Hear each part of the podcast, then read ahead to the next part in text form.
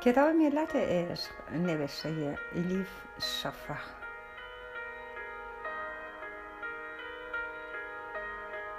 ترجمه ارسلان فسیحی. چاپسیوم انتشارات قاقنوس. خانش توسط هوریه کوکلانی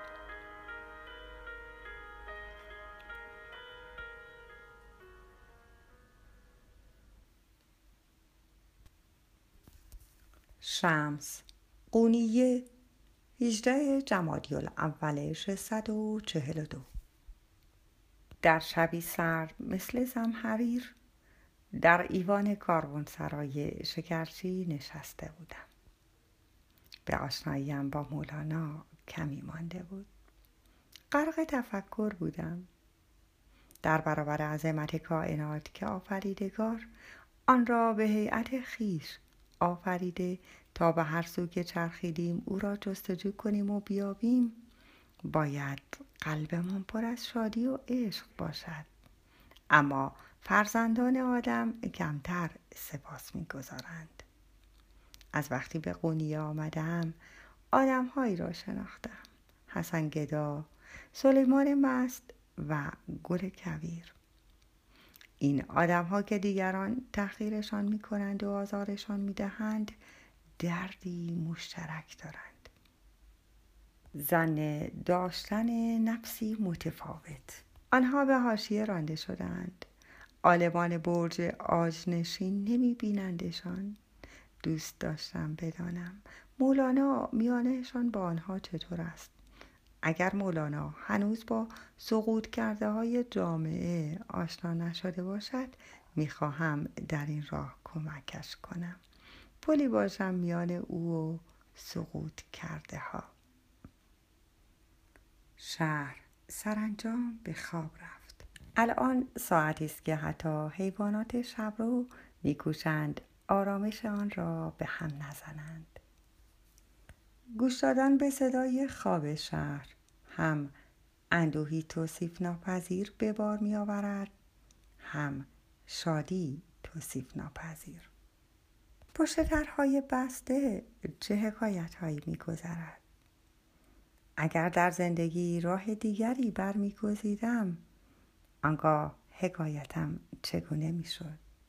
به این هم فکر می کنم اما می‌دانم که من این راه را انتخاب نکردم.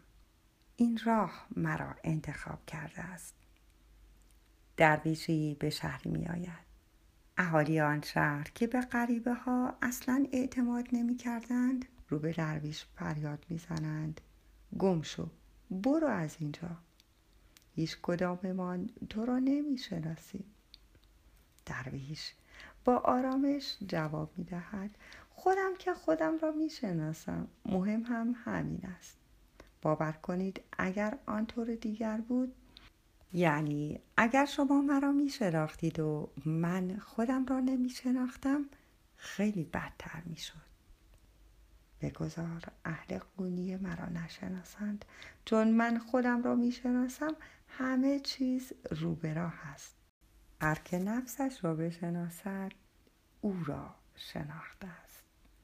قاعده 23 زندگی اسباب بازی پرزرق و برقی است که به امانت به ما سپردند. بعضی ها اسباب بازی را آنقدر جدی می‌گیرند که به خاطرش میگریند و پریشان می‌شوند. بعضی ها هم همین که اسباب بازی را به دست می‌گیرند کمی با آن بازی می‌کنند و بعد میشکنندش و بیرون میاندازندش. یا زیاده بهایش می‌دهیم یا بهایش را نمی‌دانیم از زیاده روی بپرهیز. صوفی نه افراد می کند و نه تفرید. صوفی همیشه میانه را برمیگزیند. فردا صبح من هم مثل همه به مسجد بزرگ می روم و به سخنان مولوی گوش می کنم ممکن است همانقدر که می‌گویند خبره باشد. اما هرچه باشد عمق سخنان خودهوا را با این میسنجند که شنونده هایش چه فهمیدند.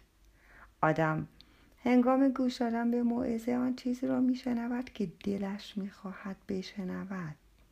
حال آنکه در اصل کرامت در حرفهایی است که به گوش خوش نمی آیند. به نظرم موعظه های مولانا مانند باغچهای بیابانی است. زینت شده با گزنه و خارشتر و گون. مهمانی که به آنجا وارد می شود گلهایی را که به نظرش خوب می رسند می چیند و به باقی گیاهان حتی نگاه هم نمی کند. بسیار اندکند. کسانی که به گیاهان خاردار و به ظاهر خشن تمایل دارند. حالان که در این عالم دوای بیشتر دردها از این نوع گیاهان به دست می آیند. باغ عشق هم مگر اینطور نیست؟ اگر فقط خوشی ها و راحتی ها را جمع کنیم و دشواری ها را رها کنیم می توان این را عشق نامید. دوست داشتن زیبا و پس زدن زشت آسان ترین کار ممکن است. مهم این است که بتوانی هم خوب را دوست داشته باشی هم بد را بدون اینکه بینشان فرقی بگذاری. مگر شکر کردن به خاطر چیزهای نیکو کاری دارد؟ این را سگهای بلخ هم بلدند. اگر استخوانشان بدهی خوشحال می شوند و به نشانه شکر دومشان را تکان می دهند.